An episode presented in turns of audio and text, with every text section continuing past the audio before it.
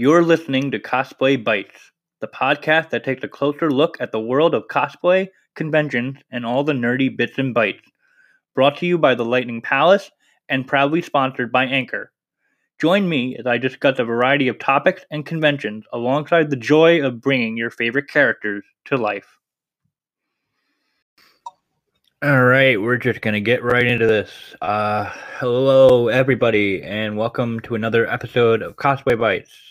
Uh, yeah, I'm totally recording this on a different day and not the same day I recorded the last one. No, no.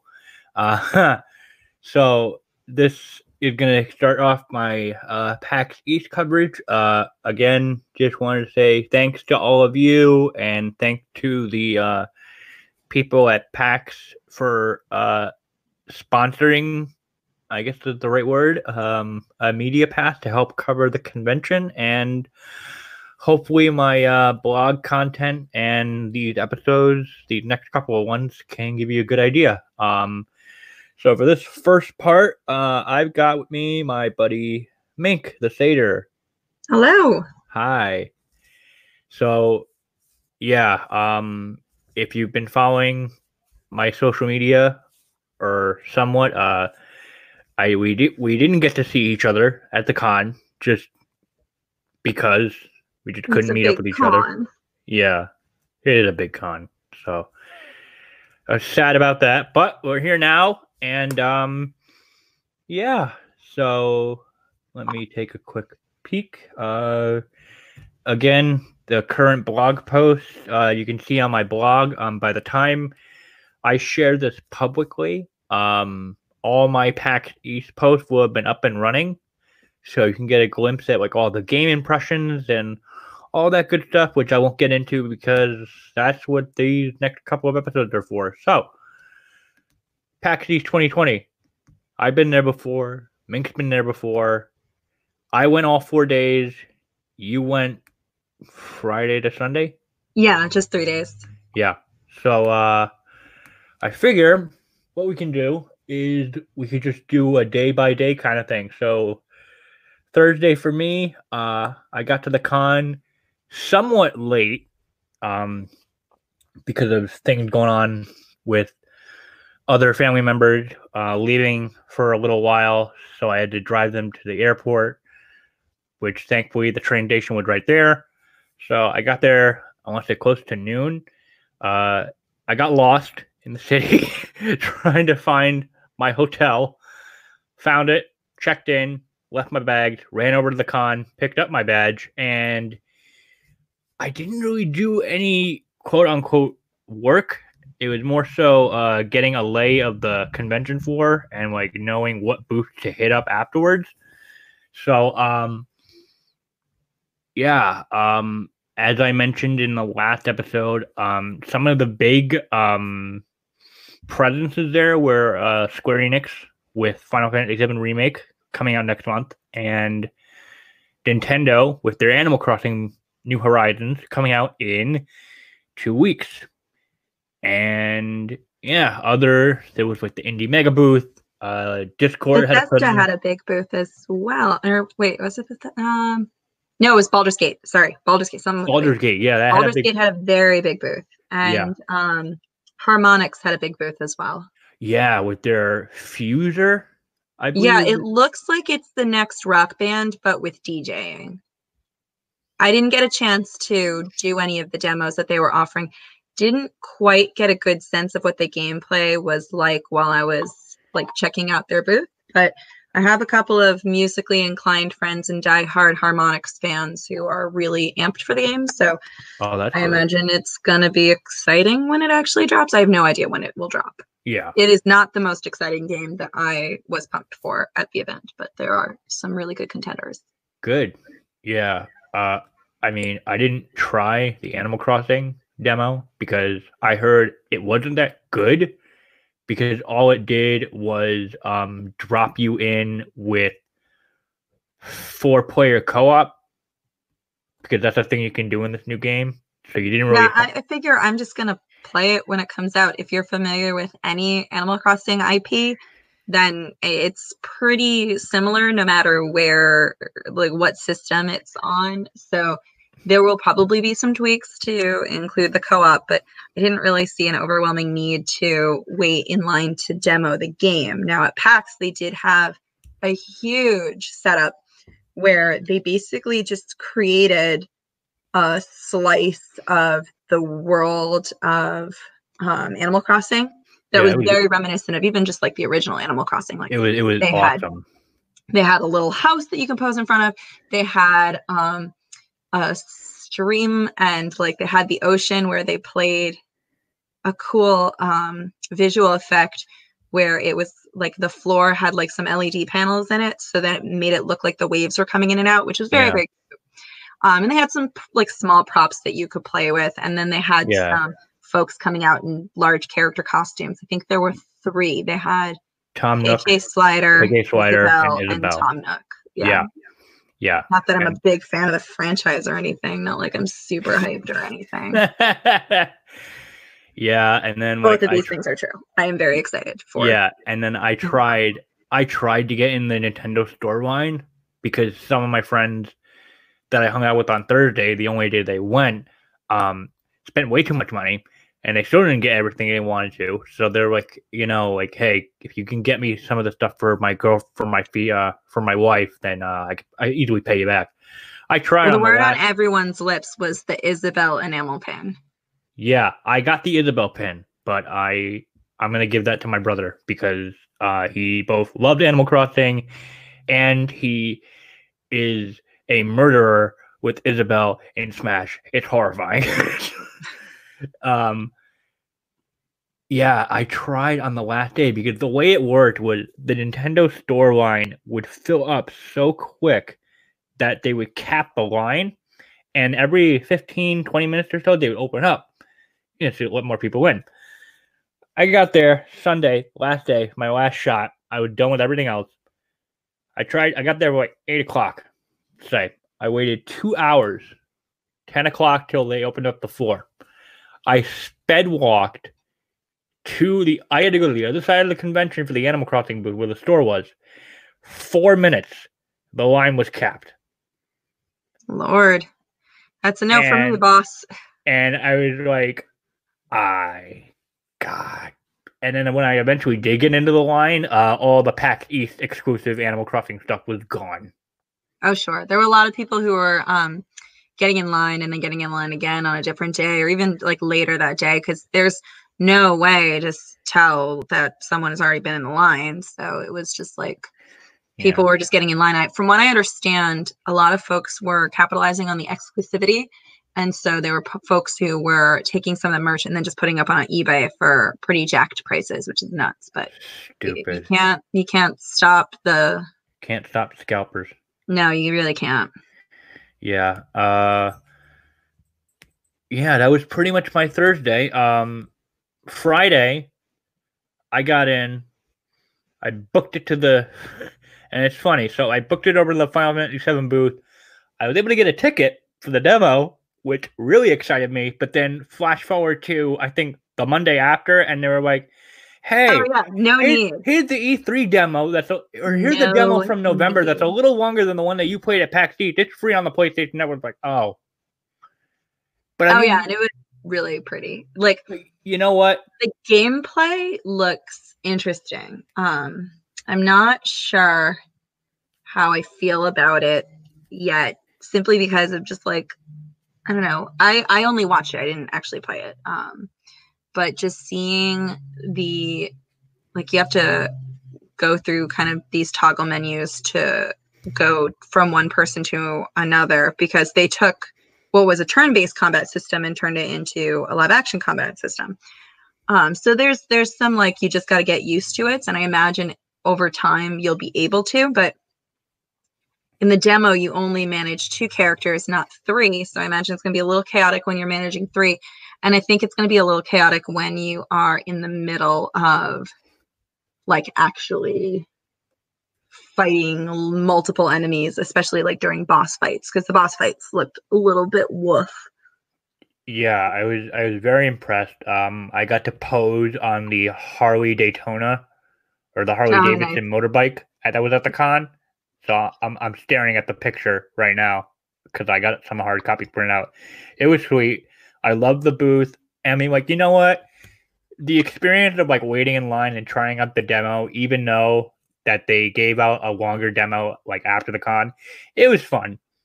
Same feeling I had when I was able to try out Kingdom Hearts 3 um the year before it came out at New York. It was a lot of fun and funny story. Um so I hung out um on multiple days. I hung out with my friend um Dylan, who's uh Princess Giggle Snort, if you've heard of her, or Bun Witchy. Um, she gave me this really cute Kingdom Hearts pin that I now have on my hat.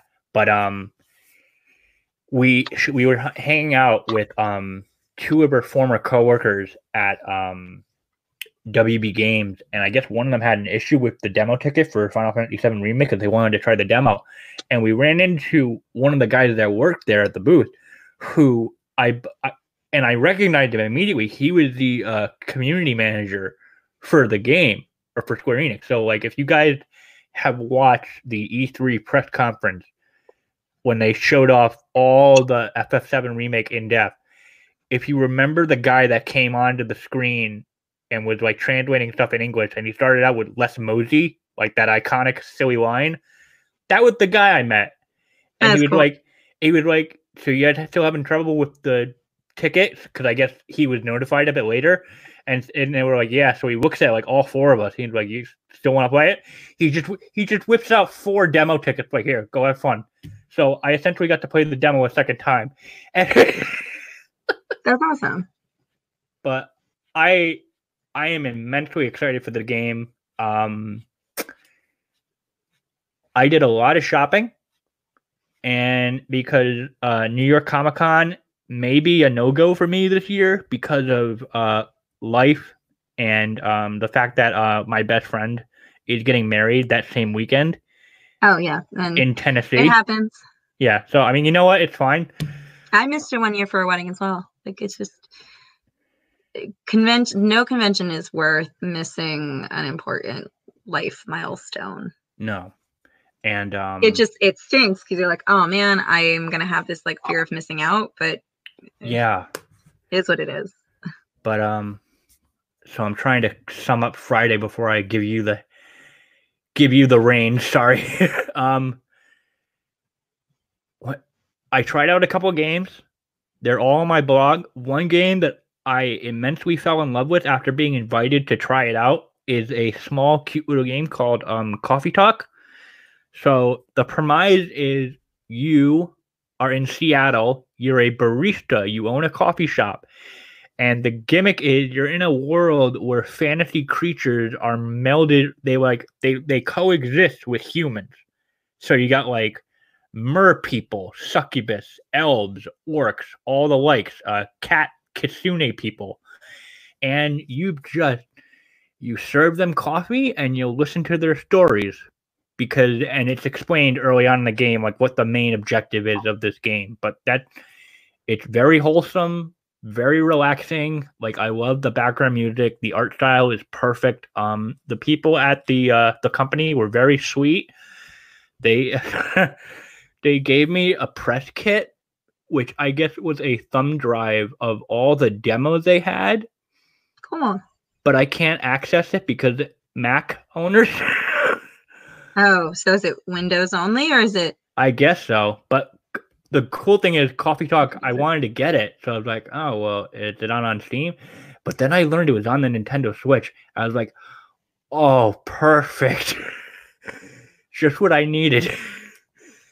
and I uh, feel like Switch has been picking up a lot of indie titles lately. I'm Um, very happy about that. I'm guessing it's because the indie titles that they've picked up have just been met with so much positive feedback and success that it makes it a lot easier for Nintendo to take a chance and to invest in some more indie games because they've just been so out of this world. And like I'm thinking in recent memory, um, 2018, they um, got Hollow Knight for the Switch Yeah, and Hollow Knight did incredibly well with the Switch, and now they're amping up. Team Cherry's amping up for Silksong. I was actually kind of hoping that we'd get any sort of buzz at PAX East about Silksong, but unfortunately we didn't. Um, Team Cherry is, I think they're an Australian company, but they were not present at um, PAX East in the expo hall. But they there was a lot of fan merch, which made me very happy.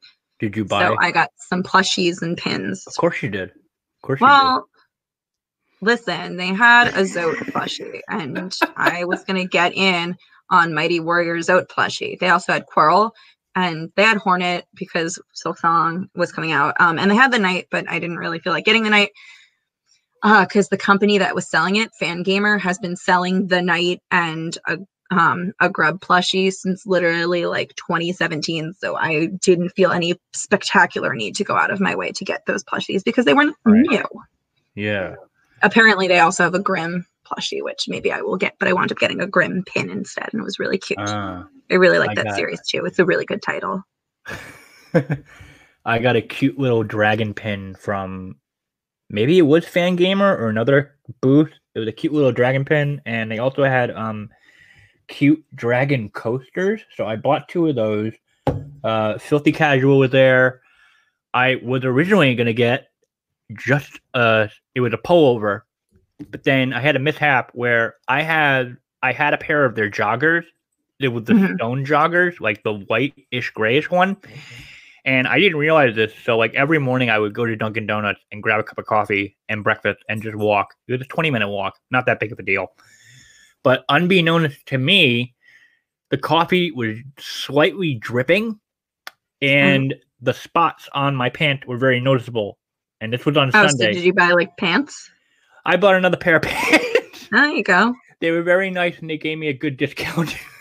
well there you go Yeah, and um, I bought a nice hat from uh, Meta Threads. They were there. Very interesting clothing company. Um, some of my pins were there actually who?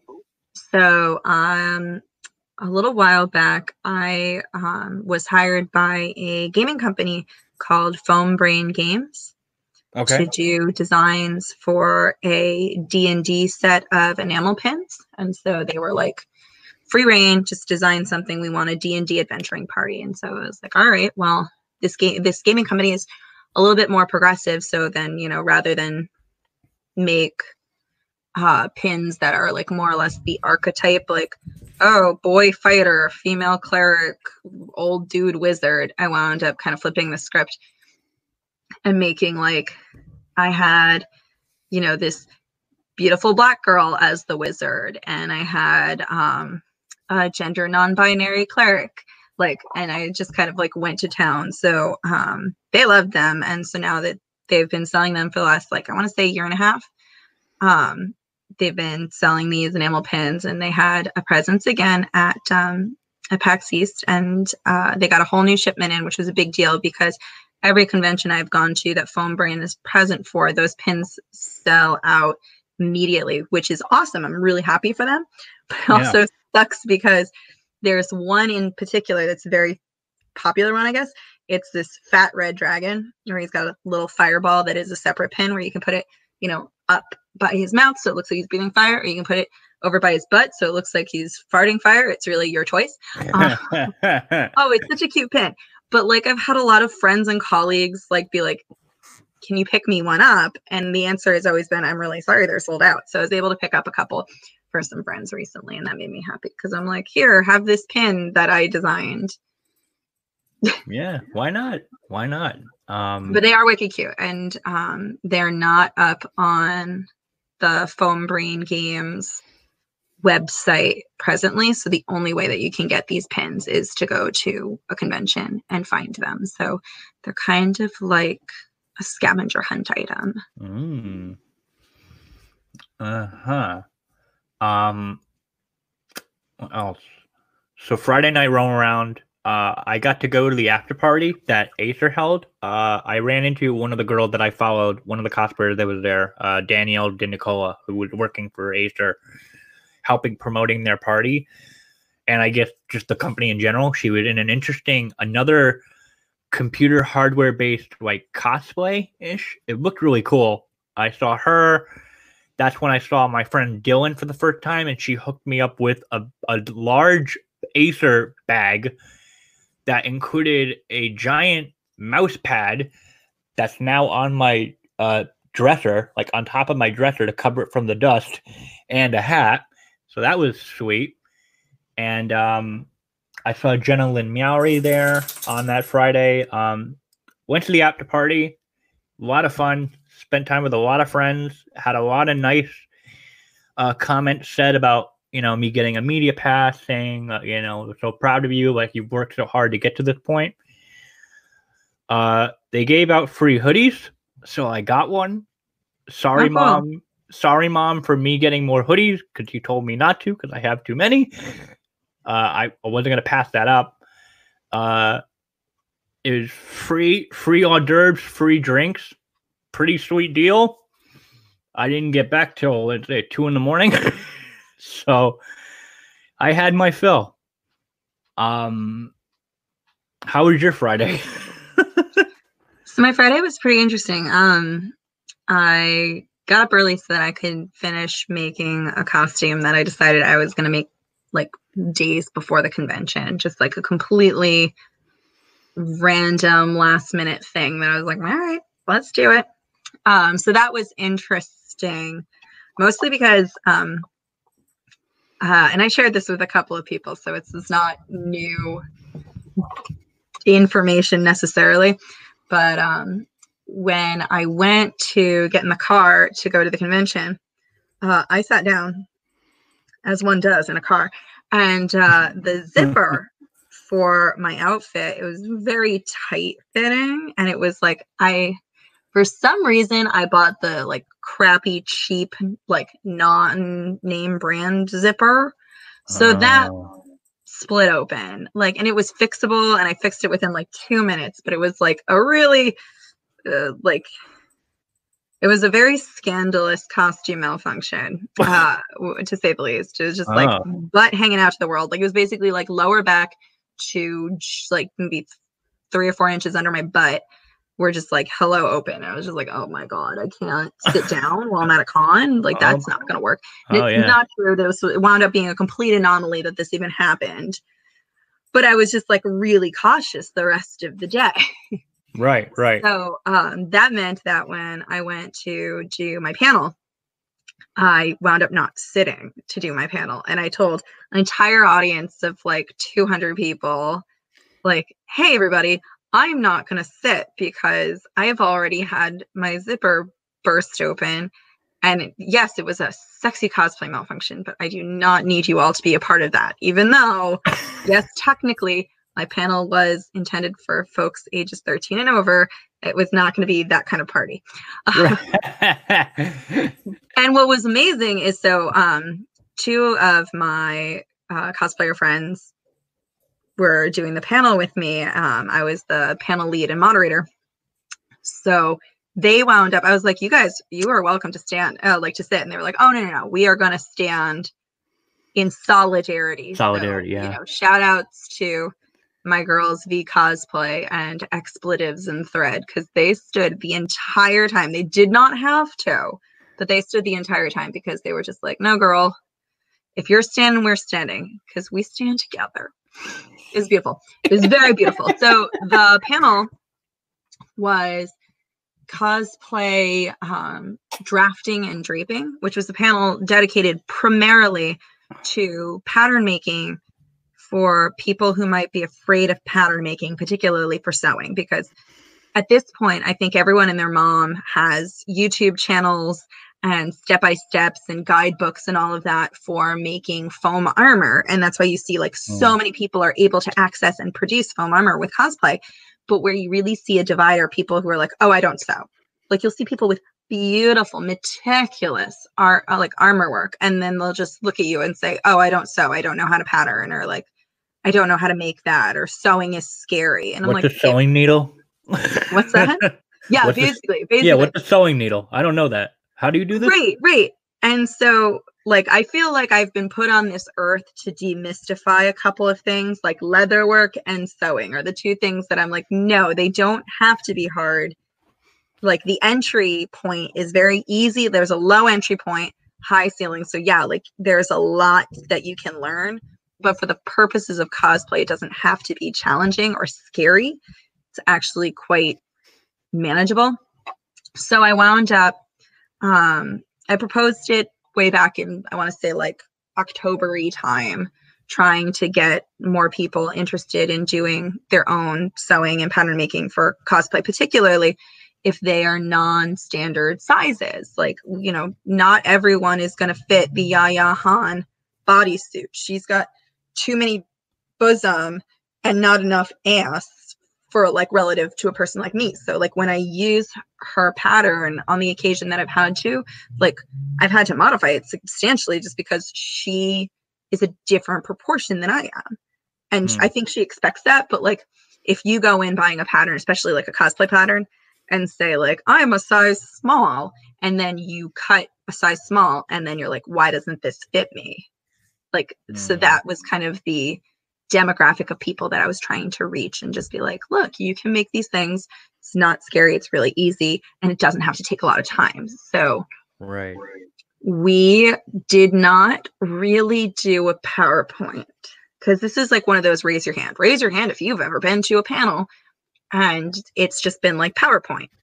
A lot of us do PowerPoint based panels. It's easier to prepare for and it's easier to just like put things up and then talk about it because then you use it as a guide point. Hmm. I know I have been teaching. It's easy to do because yeah. then you don't have to like look down at note cards or whatnot um, what we wound up doing is I think we probably ultimately spent 10 minutes like with between like prelude and doing q&a and then the remaining 50 minutes was spent doing live demonstrations oh that's so good. we had a camera like a, a live cam where we were just projecting what we were doing up on the giant screen and that was a lot of fun we had a wonderful time like the audience uh, had a great energy. Um, we had a lot of really silly moments because we were allowed to. And it was just, it was a good vibe. I think hands down was the best panel that we've done to date. That's great. Oh, it was amazing. Um, yeah. I hope that the people who went had as good a time as we did who like did it because um it was just, just generally genuinely speaking, it was amazing. Um, and I know that there were a couple of people who came up to us after the panel and said, like, hey, I have heard talk of this or that method for making a pattern, but seeing you do it versus like hearing about it made it look a lot less scary. And I'm like, well, that's the point. It's not scary. It's yeah. fast and easy. That's why we're showing it. Right. Um, and then as always, we spent like an hour afterwards uh, answering questions off to the side because there's never enough questions in a q&a after a panel there really isn't because no. i mean so my friends at nerd caliber did do on friday a q&a sure, their entire panel was here's a bunch of cosplayers ask them questions and even they didn't have enough time to answer all the questions in the q&a there just isn't because there's so mm. many questions that could be asked and so wonderful to have the opportunity to like talk to other cosplayers and be like this is what i'm working on what do you think mm. um so that was I'd say the th- most thrilling part of my Friday experience. I did try to go to the expo hall, but it was challenging because I was wearing a costume that obscured most of my vision. So going to the expo hall was really kind of a bad idea. Right. This was Tentacruel? Yep. Yeah. That was great. Yep. And most of my vision was obscured. It was fun. I liked the costume a bunch um, but it was rather rather difficult to like actually look at booths when I couldn't really see anything above like chest height. Right. Was that the only outfit you brought, or did you bring another one for Friday? Well, no, for PAX East in general. Oh no, I wore a different outfit every day. Please, I can't can't be seen wearing the same thing every day. My word. No, no, no. Like I meant, like, did you? Okay, so I imagine like the other cosplays you wore were easier to manage. No, no. okay, so oh, no. context, context for the listeners. You live what, an hour and a half away from Boston? Sure. I live 20 minutes from Boston. Okay. So there's no Yeah. need to like, you know, I if I don't like what I'm wearing, I can just go home. Like that's an option. I can go home and come back in the same hour, won't have p- finished. Right. Like so I could just be like, "All right, hi, I'm in something new now." I didn't do that, but like when I'm when I'm living in a con or like, you know, when I'm like when you have a hotel at a con or when you live just really close like I was, it's a lot easier to be like, "All right, I'm going to wear something today that obscures my vision because whatever. I live Yeah, here. not? Yeah. If I don't like it, I can change." Right. I know not everyone has that ability, um, but that's one of the and you know I I pay the rent twelve months out of the year so that when PAX comes around, that's not actually why I live out where I live, but it does make it really convenient that when Yeah. PAX comes around, it's so close that it's just like not really a big problem to take a lift or um, to drive in. Yeah. Yeah, I didn't I didn't wear an outfit at all for this con just because I wanted to not have too much stress and worry about a cosplay falling apart. Even though I would have I would have even though I would have just brought my casual prompto, which I mean nothing can really go wrong. And like I did bring my Polaroid camera, but I didn't actually end up using it to take like memory photos. So yeah. Friday was a challenge because I felt like there were not as many people in costume. Yeah, so when Saturday came around, that's when I kind of um got over my like introvert shyness and asked a bunch of people in outfits that were in cosplay um like could I take a picture for um my cosplay post that's up on my blog and like I mentioned this in the last episode like usually um you can tell the state of the like pop culture gaming comic like community at the time um depending on like the cosplays that were there. So in particular animal crossing new horizons final fantasy 7 remake those were the two big standouts. What did i see final fantasy cosplays in general like i saw a sorceress Edea. i saw lulu i saw a crap ton of Tifa's, Clouds, and Aerith. I also saw a lot of cute Isabelle cosplayers. and uh yeah, that was pretty much the state of cosplay at the moment. I mean, there was some I think there was some League of Legends cosplay, some Overwatch. Some, oh my god! If you went to the top floor of PAX at three o'clock, there was all the League of Legends cosplayers. Probably not as many as there have in years past, but there was at least fifty to sixty League of Oh Legends cosplays God. all in one spot. Critical Role was really big this year, um, Oh, as really? was um, Acquisitions Incorporated, which was kind of like the spiritual successor to like the Adventure Zone and Critical Role. It was like the one of the first successful. Um, we're gonna do uh, like a D and D campaign and record it. Uh, sessions in the last 10 years so that got some love as well so you know it's it was hard to pick trends like in cosplay like it had been in years past like last year was right around the time where um KDA had dropped from League of Legends. So like there was a lot of KDA at PAX East uh, in 2019. But 2020 it just felt like there wasn't one particular unified theme. Everyone kind of did a lot of different things. Of course, League of Legends is going to have a lot of people doing it Yeah. but uh, Critical Role had quite a number of people as well. And to see a non video game have that much cosplay representation, I think is very telling. It's the reason why conventions like PAX Unplugged are doing as well as they are, is because there is a hunger and a demand for it. Yeah, and there were certainly some vendors there that specialized in like the tabletop, specific with the D and D kind of thing, like selling like all these gorgeous wooden cases for your dice, and then just dice. So I'm going to guess those would have been like Elderwood, Wyrmwood. Worm- yep. um, Oh, there's one other one. It's like I want to say it's like Northern Dwarf Forge or something like that. Sure, we'll go with that. Wyrmwood, I definitely rec- remembered the name. Like just dozens upon dozens of dice. Magic the Gathering, they had a booth there.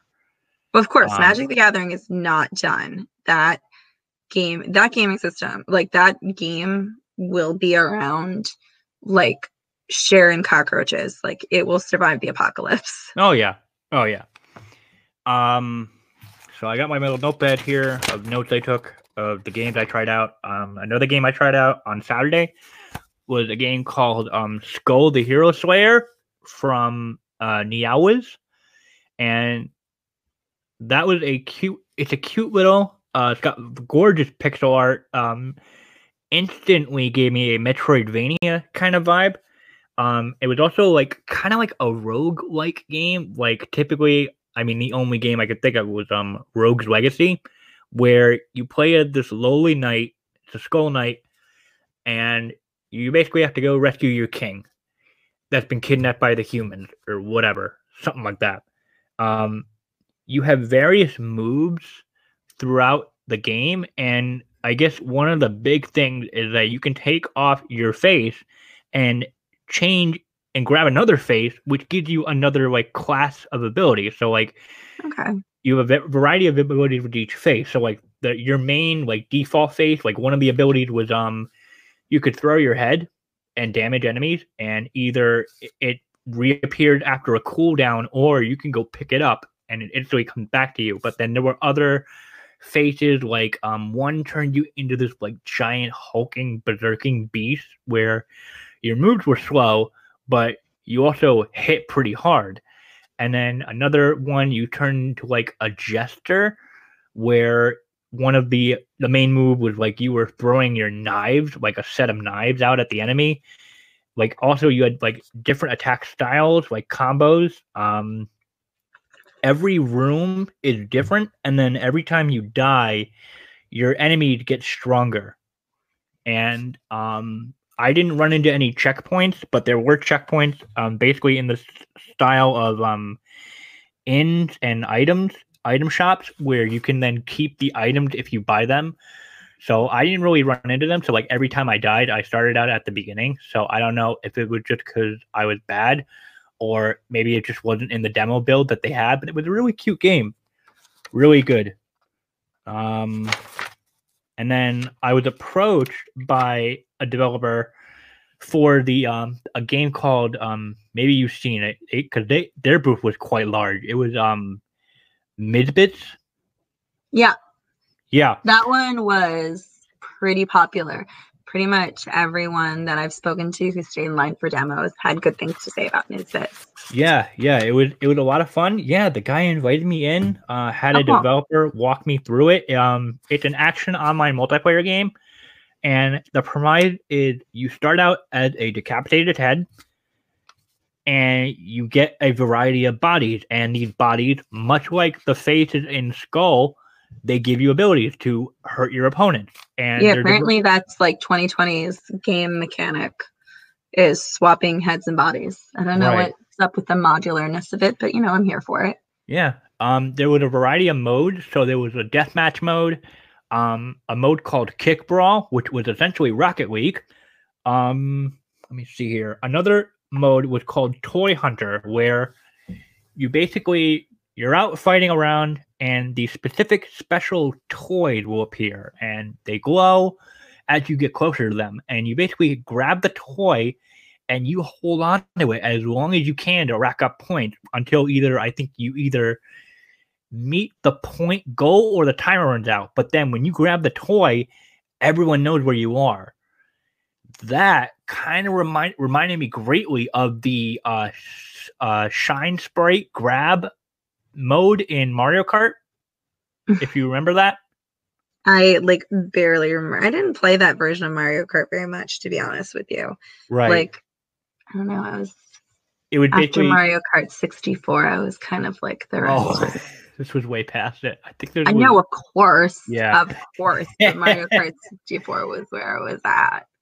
Yeah. Um, yeah, the GameCube one was fine. Double Dash was great. Um, and then they had other modes which weren't really well, they were playable. Um, the toy box mode was basically you can build your own map, and then there was a playground mode which was mainly for exploration, but it was very frantic. Um, I remember doing the kickball one, and I got one of the special bodied where basically I got the body of a T Rex and Nice. I wrecked shop and I scored a couple of points.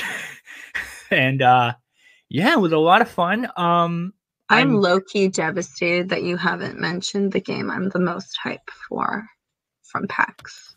Like literally devastated. You have no idea what it is. I didn't tell you, but I'm like, Not- how are you not talking about this? soon.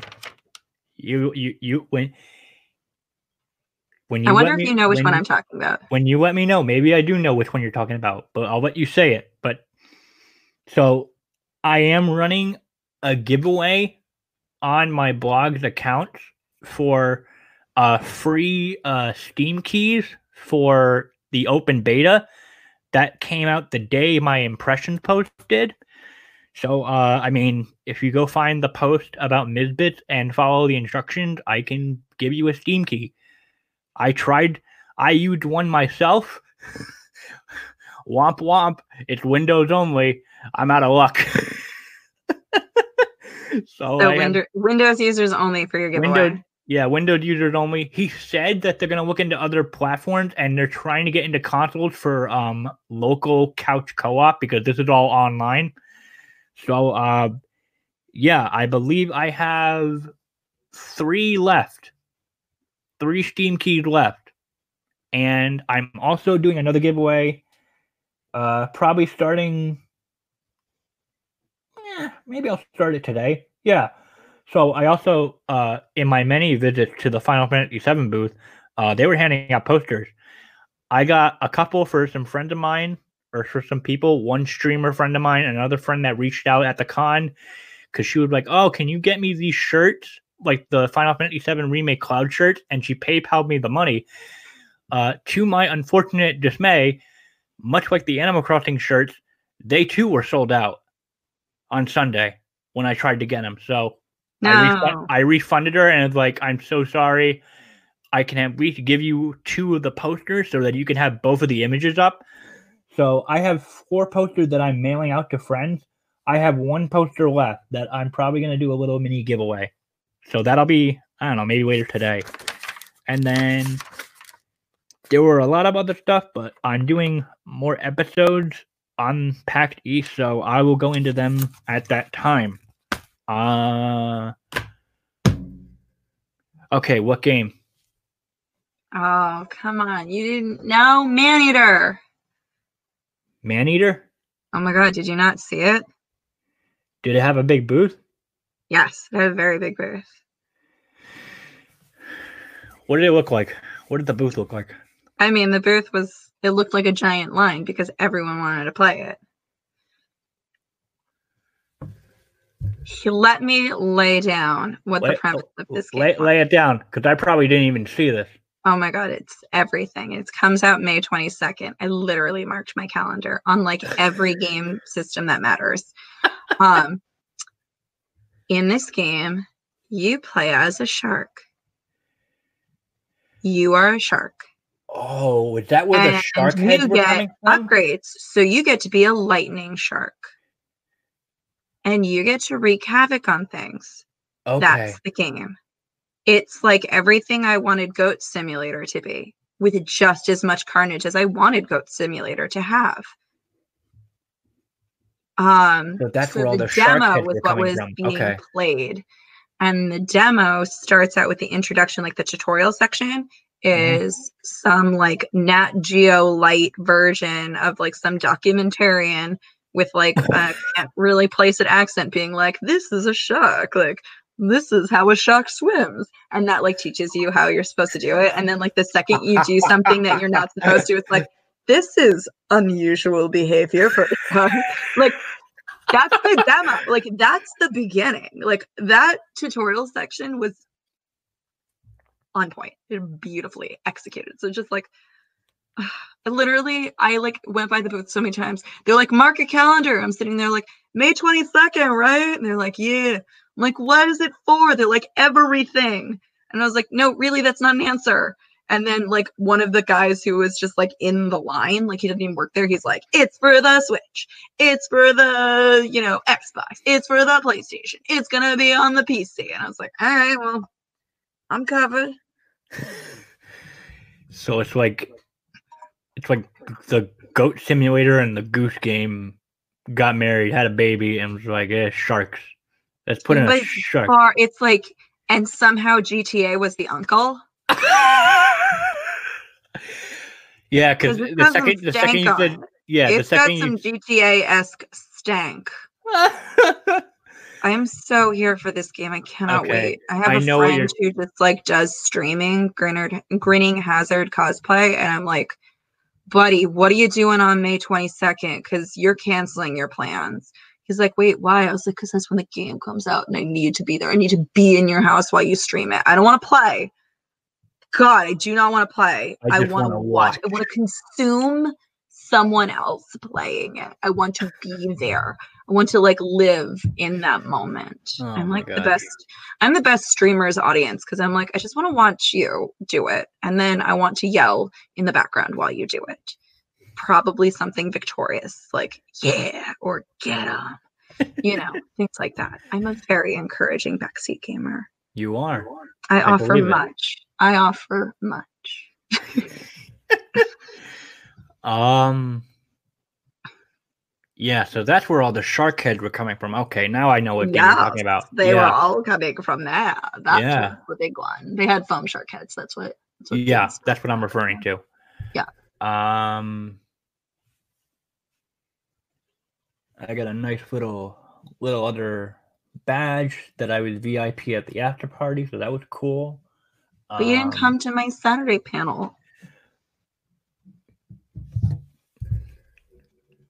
I'm a horrible friend. I'm You're sorry because I've never I've never been to one of your panels. I'm I you don't know how hilarious they are. I I I I, I, got put in the timeout chair. You don't even know what that means.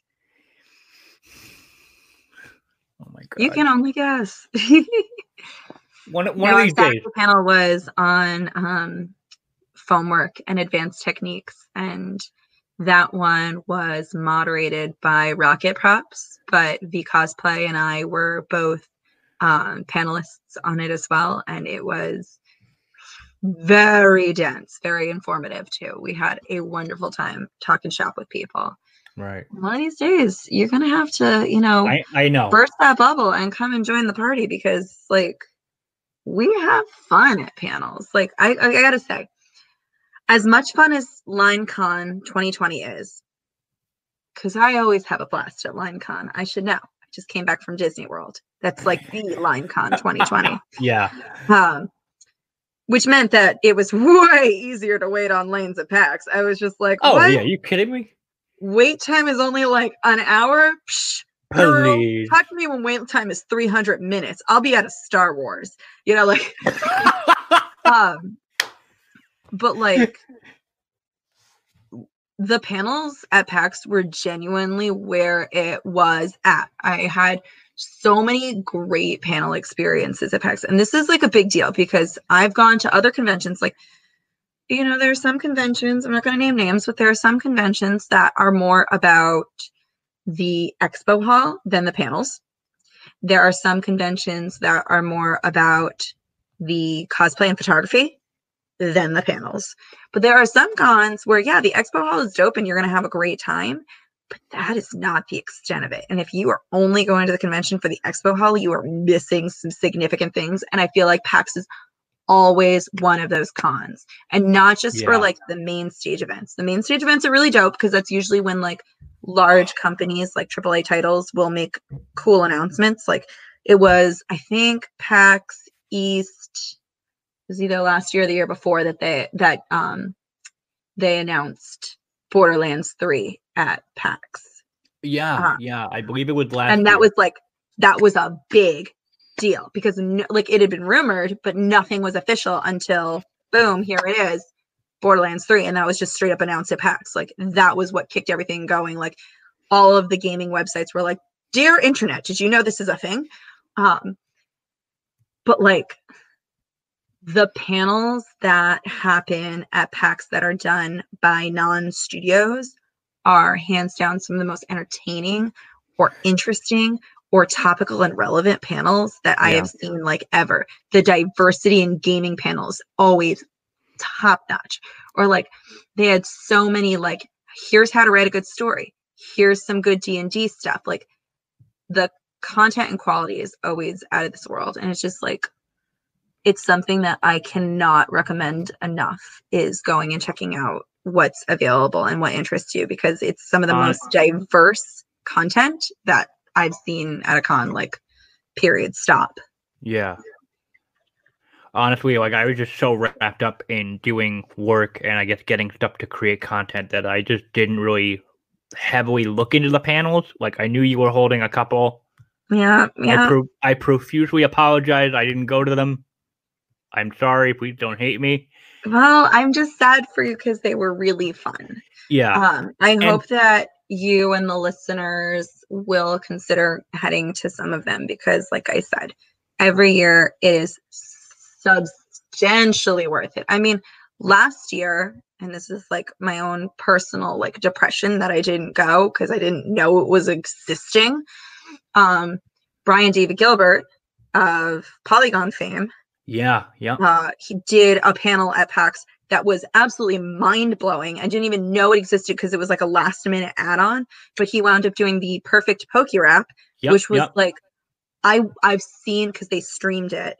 I saw the entire it, panel yeah. start to finish, and I was like, "This is what PAX is to me. Is this kind of like bonkers, nutso stuff that is just iconic the second it drops." Yeah. And I was reflecting about this with my friends that were there for only one day, and it's like, so four days, was it worth it?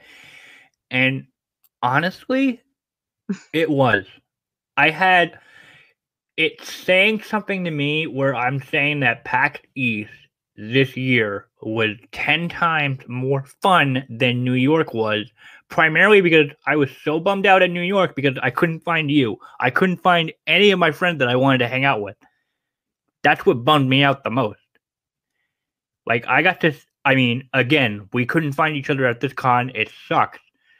But, like, I did get to hang out with a bunch of friends, and that meant the world to me.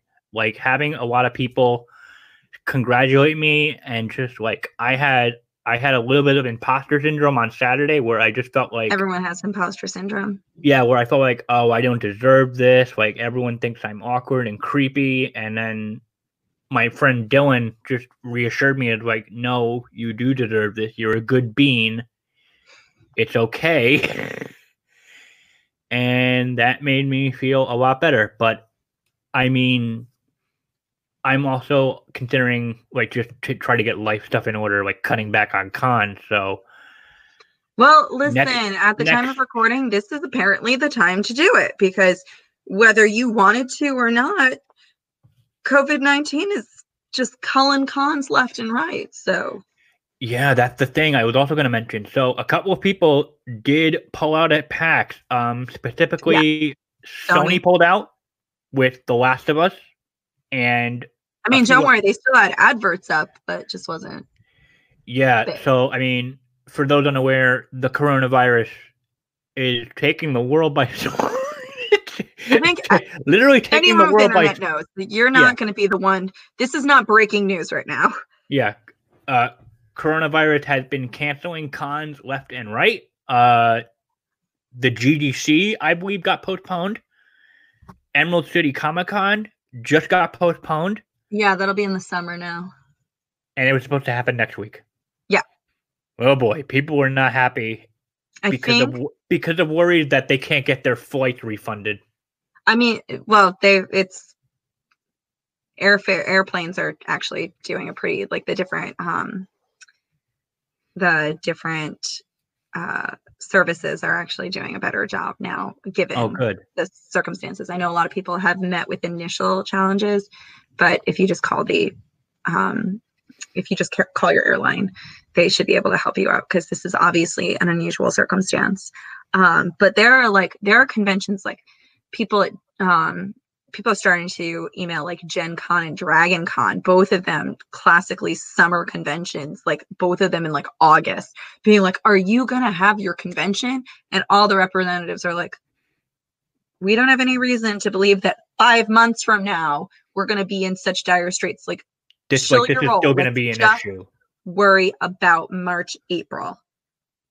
We are so far away from like August that it's Yeah. laughable. Yeah. So Don't like, go the- borrow and trouble people. It's I mean, it's just the classic everyone's terrified because it's a lot of unknowns right now. Yeah. So like it makes sense for the cons that are immediately happening like right now to get canceled, postponed, whatever. But like, yeah, like cons like Dragon Con, New York, I you got a ways to go. So New York, I could see Oh. more worry than Dragon Con, to be honest with you. Um, because uh, traditionally, um, it these sorts of like illnesses tend to flare up the most during cold weather events and then recede a little bit during warm weather events, not because warm weather kills the germs, but because more people are outside. They're not like staying inside and infecting each other with their like illnesses and stuff indoors. right. Um, so, I mean, I'm based on what I've been reading. I'm like, I think the summer is going to probably see a cool off phase, and I think the fall is going to see a resurgence again, just like every other cold and flu season trend. Yeah. It's just scary because it's new and there's not a lot of information available. And that's totally a reason to be worried, but definitely not a reason to be panicked. Right. Yeah. And then Yeah, I don't know. Like I would love to attend PAX again next year. Possibly Katsucon But can I just like Can I give like the smallest of shout outs for the people who worked at the BCEC at PAX?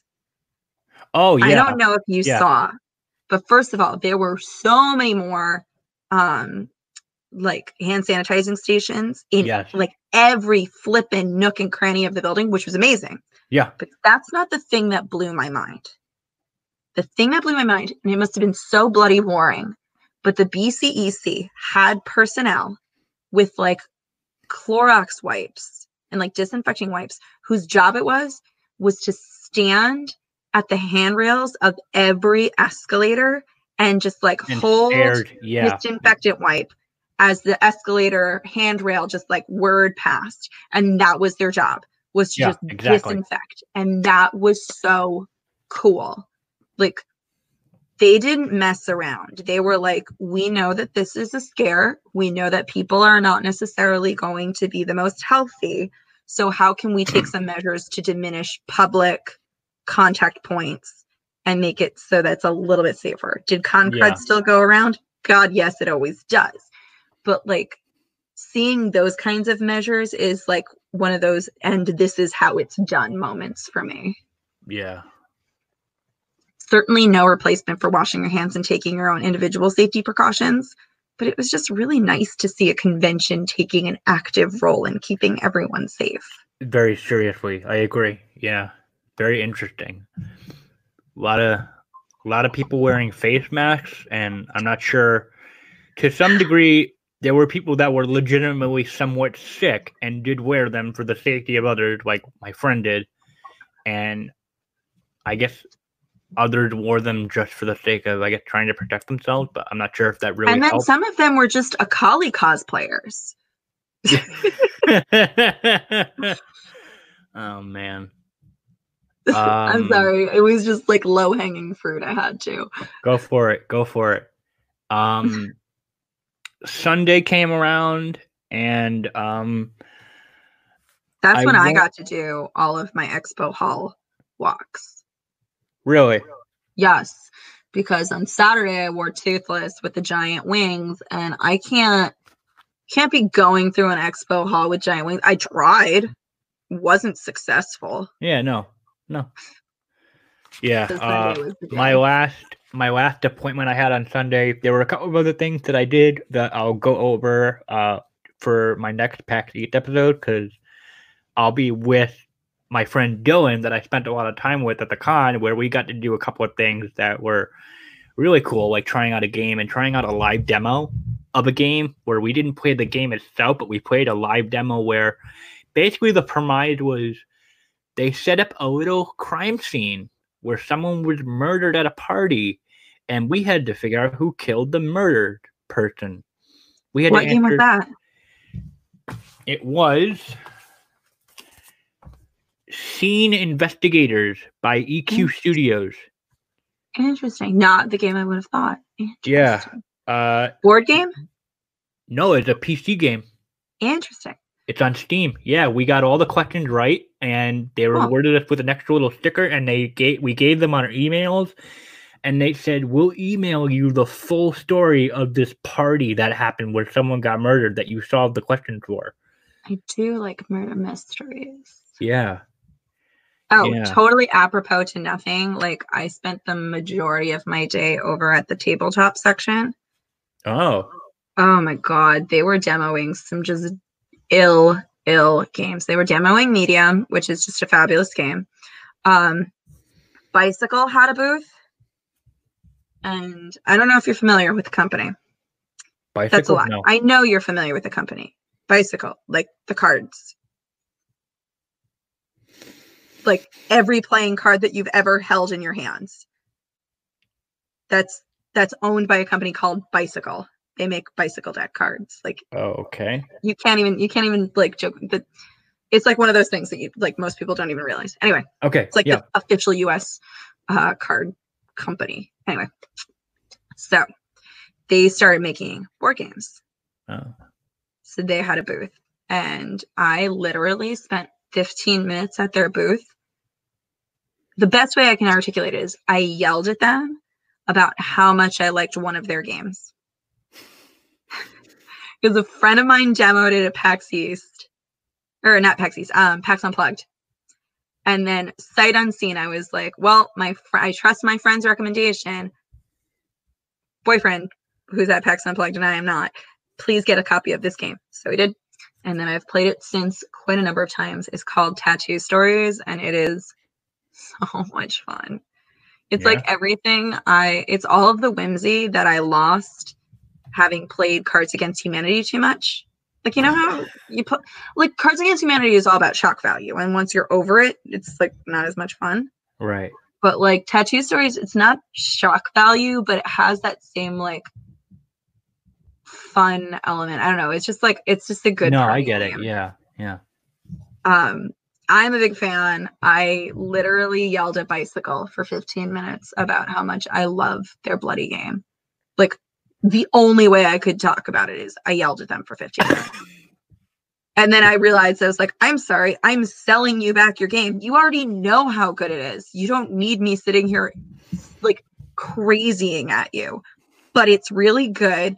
I need you to know that it's so good. And I tell every human that I can and who will listen that they should get a copy and play with like their three to eight closest friends because it's fun.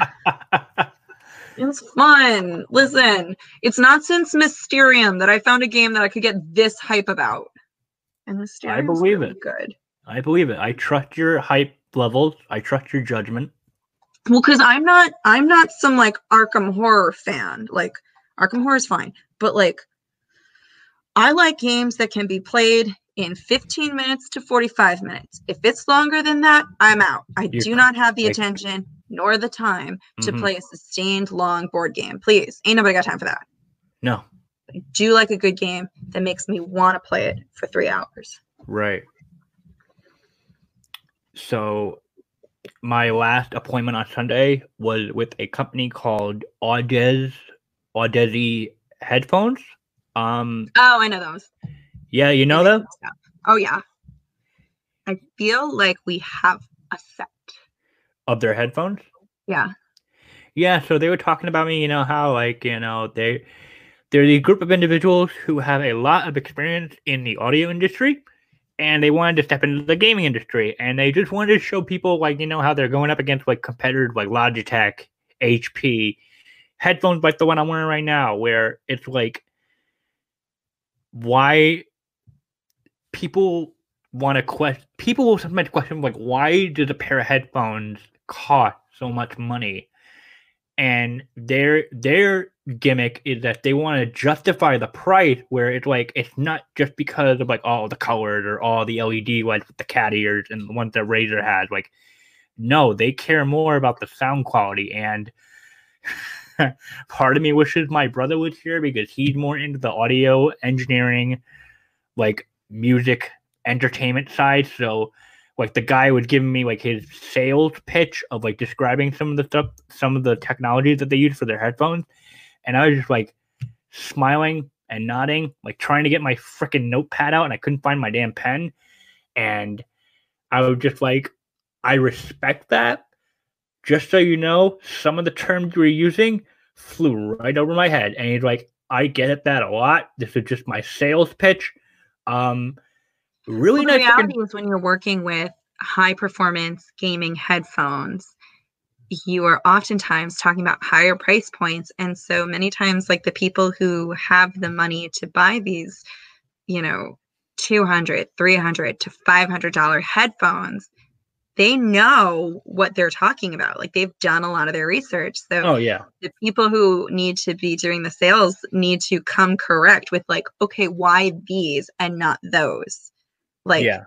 it can't just be like gone are the days where we can say like, oh well, these are noise canceling. It's like who cares? Every set of like mid-tier and higher headphones are noise canceling. Like you can get $75 headphones that are noise canceling. Why is your $350 headphones Bingo. worth it? Yeah. And Like so that's probably why your your sales rep was like giving you the business because And I they're appreciated that. Like I, was assuming that you are that guy who did all of the research and wants Since- to know. yeah, since since I started podcasting, I've taken more of an appreciation for like microphones and headphones. Like I want to say these were like eighty to hundred dollars these headphones, and there's again where they were at the price point you were at or mentioning, and I asked him like, would you recommend these headphones? Like, I don't primarily use headphones when I game, and even if I do use headphones, they're like the the white paired that I get with my iPod from Apple. but like as someone who doesn't really game with a lot of headphones, would you recommend this for someone who does stuff like I do, like podcasting or like audio stuff?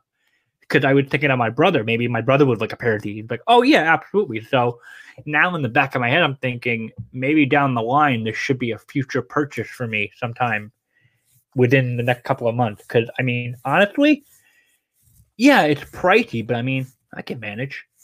I'm Yeah, gonna nice. tell you my like th- this is like so ridiculous parable. Uh when I was flying back from Disney, I was like I don't know, something about the flight was just really messing with me. I was like starting to get like panicky. And my boyfriend had bought $350 headphones, like noise canceling, top of the line, like really nice headphones. What brand? And uh, I will have to look that up another time. No, I don't think they were Bose. Um, but he bought some nice headphones, and he like he has his gaming headphones headset, and now he has this like really nice headset for when he wants to do other things that aren't gaming related. And so he put them on me, and suddenly, like there was no sound. It was just the sound of watching Law and Order SVU on JetBlue, and it was so like it's stupid how much of a difference it made. Like, you know, yeah. because you're sitting there, you're like, why does it matter on an airplane what the sound quality is? Especially when you're freaking out and all you want to do is watch your stupid Law and Order. It's dumb.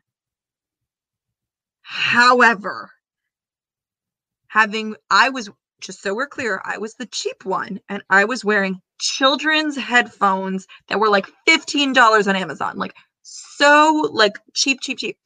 And the difference it made was like incalculable. I was just, I felt calm. I was in my little oasis. And I was just like, Yeah. man, I'm going to have to start saving money because this was a really good experience. Like, yeah. Next next couple of, embarrassing. next couple of paychecks because now I'm in recovery mode because I was like, you're not going to New York Comic Con. This is your Right, excuse to go too. crazy. This is your excuse Me to go crazy at PAX East. Who has money anymore? Jesus. But I'm like, you know what? After those headphones, because he made me try them out in two different areas. Where one area where I played a couple of matches of easy, simple CS:GO with the Yeah. headphones on, and then I also listened to some music quickly on another pair of headphones. It is damn good sound quality. I have to admit. And so I'm like, you know what? Thank you for this. I'll have to definitely look into getting a pair and you know, maybe use that strictly for podcasting, and then I could swap these headphones in and make these primarily gaming. I don't know, but I really appreciated it, and um, yeah, he gave me his card. He gave me a little Oh, like mini mini card of like the headphone model that they had, Yeah. and like the prices, and like, cool. I know what was I'm the gonna price point of um of these ones? give me like five seconds. I left it in my Alright. brother's room. literally count. One Mississippi, two Mississippi, three Mississippi, four Mississippi, five Mississippi. You are now a liar. It was more than five seconds. Hey, come on now. Um, It was like, okay, I know. I was just being a tool. Don't worry about it. so it looks like they had three modeled on display, and it looks like two of them included like an attachable mic. Nice, nice. The one that I would get probably that doesn't have a mic attached to it is the LCD one, uh, three ninety nine. Okay, so that's probably a good like. There was high another. tier. yeah, there that's was- that's getting into the luxury headsets. There was another one that I guess includes the mic, which is also three ninety nine, and then their high end one. Let me read this. The world's first audiophile gaming headphone, the LCD GX, delivers the best possible sound for analog audio purists. Eight hundred and ninety nine dollars. Yeah, see, that's what I think of when I think of like high tier headset is gonna be like close to a grand. Like you can really play it out as like low tier is anything lower than 150 a headset. High tier, uh, mid tier is in between that and like 500, and then the high tiers would be like 500 and up. Yeah. Like the one I'm looking at is engineered for critical listening. The LCD one's light compact form factor lets you take your music every anywhere. See, the advantage of going to a con and listening to these headsets is you get to see like the gambit of their what they're offering and you get to see it in comparison with one another. So you can really see like some people are like, well, is like, you know, $800 difference going to really make or break my gaming experience or my streaming experience? And for some folks, the answer is no, it's not. I'm going to go with the lower price. But for others, it's like, I need something really sensitive. So I need to go with a higher price. Like, I don't know. It's it's all about what are you looking for and what are you in the market for and what do you have the money for. And unfortunately, those high tier things are a little too rich for my blood. Heck, the mid tier are too rich for my blood. I literally went flying with $15 Amazon headphones. But Yeah. now I know to save my money because I learned that any good mid tier noise canceling headset is worth it. Yeah. Yeah, I'm probably gonna get the uh LCD one, the one that doesn't have a microphone. Because I mean, the one that does at the same price, it was uh, what we got here? Voted IGN best high-end gaming headset of 2019. The Mobius features premium audio quality and true surround true bleh, surround sound processing. Yeah, It's What worth a- it to check the reviews and see if the microphone quality for the detachable one is as strong as the one that's included. Just like, you know, anything else, I feel like when it's part of the package, it tends to perform better than when it's in uh it doesn't. yeah, it doesn't seem like the one that I'd be getting comes with a microphone at all, or even has like a jack for it. But the other two do. yeah, I mean, and at that point you're you're gonna be married to reviews because there's really no other way of determining. I mean, these are Because the literature is not gonna tell you anything. That's an ixnay right there. yeah. And these are fine. And each came with a microphone attached to it, like attachment. Like you probably see the hole right here. Yeah. But eh, it's fine. Um let's see, did I cover everything? Well, not everything, because I want to save some stuff for other episodes. But um overall, PAX East, what do you say? Oh, are we giving it like a star rating? Well, did you have fun?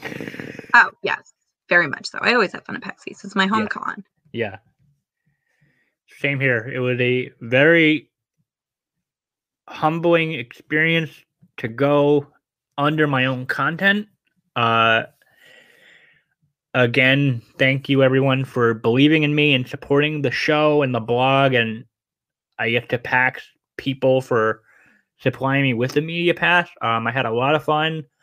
Uh, I hope you guys enjoyed the post that came out so far. Uh, I know I could have done a little better with the photo taking for the cosplay itself, but again, In your defense, the BCEC is a bit of a rough venue when it comes to photography. yeah. Yeah. Um but if I do I will definitely try to go again next year. Um Katsucon is a call is a toss up. I yeah, I'm feeling that too. you're doing like toss up or Yeah, I'm Katsucon is lovely and I always have a lovely time, but it I suffered deeply that cheerleading effect where it was like when everyone is up here top shelf great costuming you, you don't get to appreciate it as much because it's just too much dense in one zone. So i'm just like i don't know. All i did was walk around and occasionally take photos. That was all i did at katsucon and that's Yeah. cool. But is it worth the thousands of dollars getting me out there to do just that thing Yeah, I because CatCon for me is only a con where I got to see a lot of cosplayers and friends that I've made that are from various parts of the country, and like some even came from Canada that I got to meet during one CatCon. Primarily, that's just like a go see a bunch of your friends that you may or may not see at New York,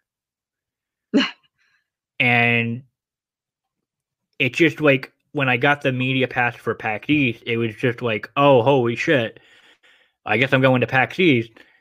But then it was like, Katsucon was, because I found out in December and I was still weighing, like, maybe go to Katsucon this year.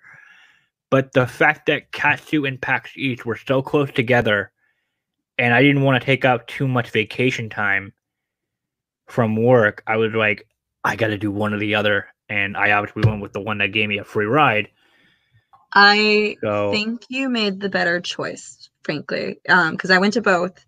I love both of them deeply. I think I preferred PAX East this year. I think there was just oh a, lot, yeah, a lot more positivity, um, a lot more just that was accessible to everyone. And I just found that horrifically with the major um, folks that had to cancel their booths at PAX East due to um, COVID, they instead of having like these massive gaps in the expo hall, what the convention did was they rearranged the expo hall so that there was greater space in between booths. So that Ah. made it so that travel was a little easier.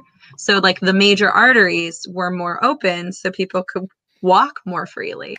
And having come from Katsucon and then Disney World, where it was like there is only crowds, there's no convenient walk space. Like being able to just go to PAX and be like, man, there's so much space to walk was like There was. luxury. there was. I was surprised, and like I had, I had gotten used happens to. when Sony doesn't show up. They just take all of Sony's space, they divide by how many like rows they have, and then they're like, here's a math problem. Enjoy the space. yeah, I uh, I would definitely go to PAX East again next year, and we had talked about in the last episode about New York how um, I guess the Javits Center is under renovation still. Oh, Javits, you poor delicious baby. because apparently she explained to me my guest um like she told me like you remember where the artist alley originally was before it would move downstairs it was like yeah it was in that like somewhat grayish lit area Yeah, I loved that space. It was so much better than it was this year. This year, blue. that the location they had for artist alley i think they, it was the second year in a row they had that location i hated it i didn't like it Because it's a basement location, there's no air circulation whatsoever. that section is being renovated not the downstairs one but the original art artist Yeah, the section. original section was this like area off to the side of the Javits Center that was just very well lit. It had a Yeah. lot of good natural lighting. It had like some really good spaces for photography. And what's more is it had a really good um, access to an outdoor courtyardish area where a lot It of did. people would just like hang out when the weather was nice. Yeah. And so a lot of cosplayers would just like go in that area, both for photos, for hanging out. There were some kiosks that had food. Like it was a lovely space, and I was very sad not to have it this year. Yeah. Yeah. My guess was like, you know. Look at me having this vague encyclopedic knowledge of the Javits as if I knew. yeah, my guess was like, I'm probably gonna skip New York this year, and like I'll probably go back in 2021 when hopefully the Javits is no longer under renovation. Cause I See, God if knows. I miss it, it's because I'm going to a LARP, um, not for you know making a political statement. But we'll see how many years. I mean, I, that I'm I'm pretty much gonna go to exists. yeah, I'm pretty much gonna go to a wedding, and then hopefully, hopefully, if life works out in a way where I get a new job by October, uh, maybe I'll be in a better mindset. yeah. I mean, last year my New York Comic Con was entirely defined by the um, cosplay competition, which was Yes. fun, but that just meant that like since that was all I did on Saturday, I like kind of didn't really explore the convention that much. Um, it just meant that I didn't do a whole lot. So I was like, oh, okay, well, New Yeah. York was okay, but I was like, oh wait, because I wound up not doing a whole lot on Saturday, which is when I was Yeah. supposed to do a bunch. Oh well. I was too nervous. I know this is crazy that every now and again I get nervous for stuff, but like I Yeah. really wanted to do well at the cosplay contest. and you did I did do well. So I mean, it was stupid to be nervous, but like win-win situation. it was it was a win-win situation. I have my I have to put my medal somewhere. It's like ugh, I'm so proud of it. My baby, but I need to like put it somewhere nice because I don't know Yeah. what to do with it Yeah, other than but- put it somewhere nice. I have to like make a box. put it in a beautiful box. I got my media pass hanging right by my desk to be a little Aw. reminder, like, hey, yeah, you earned this, you son of a bitch. You're not a. You I know PAX hard." is really sweet. They like so if you're a panelist, instead of giving you a panelist badge, because some conventions will just be like, whatever, here's a panelist badge. They give you a special guest badge. And when you walk around with that spag your special guest, you the just like yeah, we just call it spag spaghetti. spag. Yeah. You're just like, Oh, oh, yeah. thanks, Pax. You think I'm special. Oh yeah, and I just realized I'm looking at my lanyard. Oh yeah, uh, I got another a cute little uh, like a chibi uh, Riku uh, pin for my lanyard. I Hmm. bought that. Um, yeah, I bought a lot of cool stuff, and uh, yeah, ten out of ten would go to PAX East again next year. 10 out of 10 will go to PAX East again. Don't you use the future conditional on me. Future Oh, tense okay. only. Okay, I will go to PAX East. Like, cause Cat Katsucon at this point is a how many people are gonna go that I know? Is it Oh, worth hard going? same. Hard same. Can I get another hotel? Like hard same. That is very like if dependent. There's a lot of if coming off of Katsucon, but um PAX East is not an if. That's a bloody when. That's it's a one hour train ride. I can go from the airport. It's 15 minutes away. it's fine. And I will go next year. I will attempt for another press pass if things go well. And you will And go you to will- every single one of my panels. Yes, I will have you bully me and text me and it's like, where My are you? Why you you're not shouldn't have bull- I should have to bully you to get you to go. My panels are Uh, fun and I know they're fun. I will I will make a concerted effort to go Yes, to a goddamn you panel I know. Because I will try to manage my time a little bit more, especially now that I have the experience of doing media for a convention. Like I know what to expect. Yeah. But we talked a lot. We had a lot of fun reminiscing. We certainly made up for the time that we didn't get to see each other at the con. Um, thank you guys so much for listening. Um, there are two more episodes that'll be PAX eccentric, so I apologize in advance if I'm regurgitating the same stuff I mentioned today. Sorry, not sorry. This was just a lot of fun, and I want to put out my best work to show that like I do take this seriously and want to create uh great content for you guys. So thank you as always, Mink, for being a lovely guest, a lovely co-host of sorts.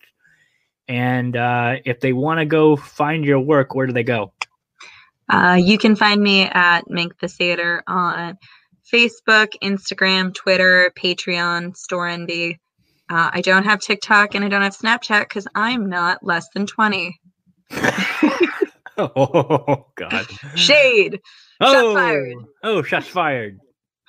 And uh, yeah, you know where to find me. Uh, my end card. Thank you for listening to today's episode. If you enjoyed it, please feel free to leave a review and feedback. You can also support the show through Anchor's listener support or on my Patreon, patreon.com slash Lightning. For more cosplay news and coverage, visit the Lightning Palace on Blogspot and follow Lightning Palace on Twitter and Instagram. See you all next time.